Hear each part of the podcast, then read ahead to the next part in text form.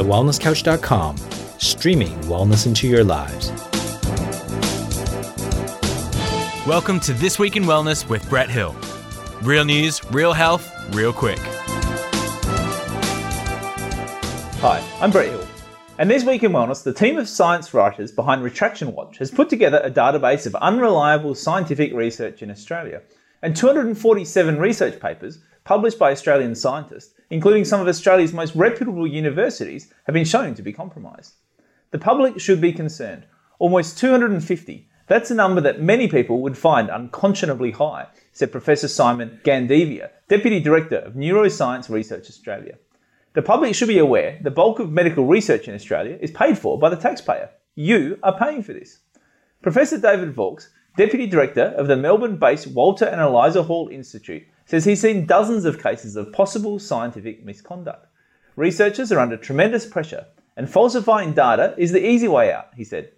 In Australia, universities and institutes self regulate, so they're able to cover it up, and they rarely resist this temptation.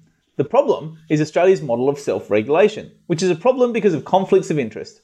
Australian researchers are no better or worse than those from other countries, but unlike other countries, Australia doesn't have a national office to handle these concerns.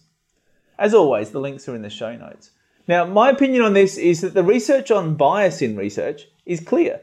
Personal biases and funding definitely have an effect. So, we need to be really careful when we're looking at research that we make sure that we are, as these people are, calling out the research that isn't being done properly, that isn't being properly analysed and properly presented to the public. We also need to be careful if we're then only looking at the evidence. You know, there is this move towards evidence based practice, which is a fantastic thing, but really good evidence based practice needs to include practitioner experience and also personal preferences need to be taken into account we can't lose touch with common sense. You know, if all we're going to do is look at the research, taking out the common sense and the education and the wisdom of these practitioners, and if that research then happens to be biased or improperly conducted, then we're going to start heading in directions that we really shouldn't be heading in when it comes to our health and when it comes to our research. So we need to be mindful that yes, research is important, good research is even more important, but it's only one part of the whole picture when we're looking at evidence based research. We also need to be mindful that if we're going to more strictly police the publishing of papers, we need to be very careful who does the policing and what the criteria are. The question it raises is are we better off having the research scrutinised out in the open rather than behind closed doors? If we've learned one thing from the increased regulation of our health professionals, it is that regulators are not beyond their own biases as well. You know, we've seen the way that the research has been interpreted when it comes to things like chiropractic, when it comes to things like naturopathy, when it comes to things like homeopathy.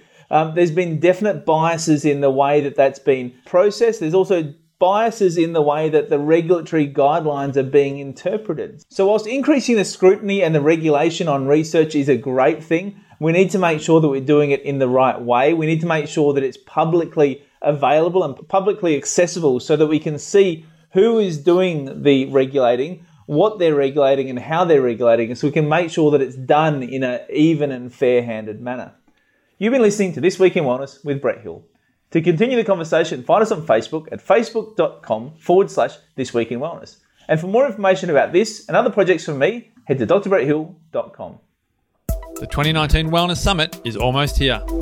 I love being at these events. They're always such a great, positive environment. It's been really great to um, listen to like-minded people and to um, meet a few people. Actually, I've been to every summit and I've been to every one, and I'll always keep coming. It's always inspiring. It's been a real eye opener. We're actually signed up to go to the breakthrough now. It's very motivating.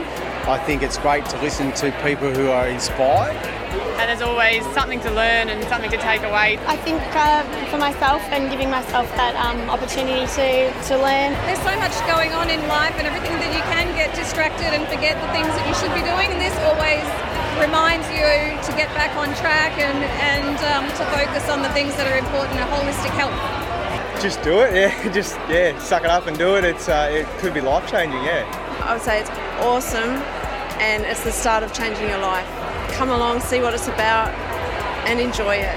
It's an amazing event with like minded, positive people, and you can't help but um, walk away feeling great. Positive Mentor presents the 2019 Wellness Summit, August 17 and 18 in Melbourne. Can you afford to miss out? Tickets at thewellnesssummit.com. This has been a production of TheWellnessCouch.com. Check us out on Facebook and join in the conversation on Facebook.com forward slash The Wellness Couch. Subscribe to each show on iTunes and check us out on Twitter. The Wellness Couch, streaming wellness into your lives. Whilst the Wellness Couch presenter endeavor to provide accurate and helpful information to their listeners, these podcasts cannot take into account individual circumstances and are not intended to be a substitute for health and medical advice from a qualified health professional. You should always seek the advice of a qualified health professional before acting on any of the information provided by any of the Wellness Couch podcasts.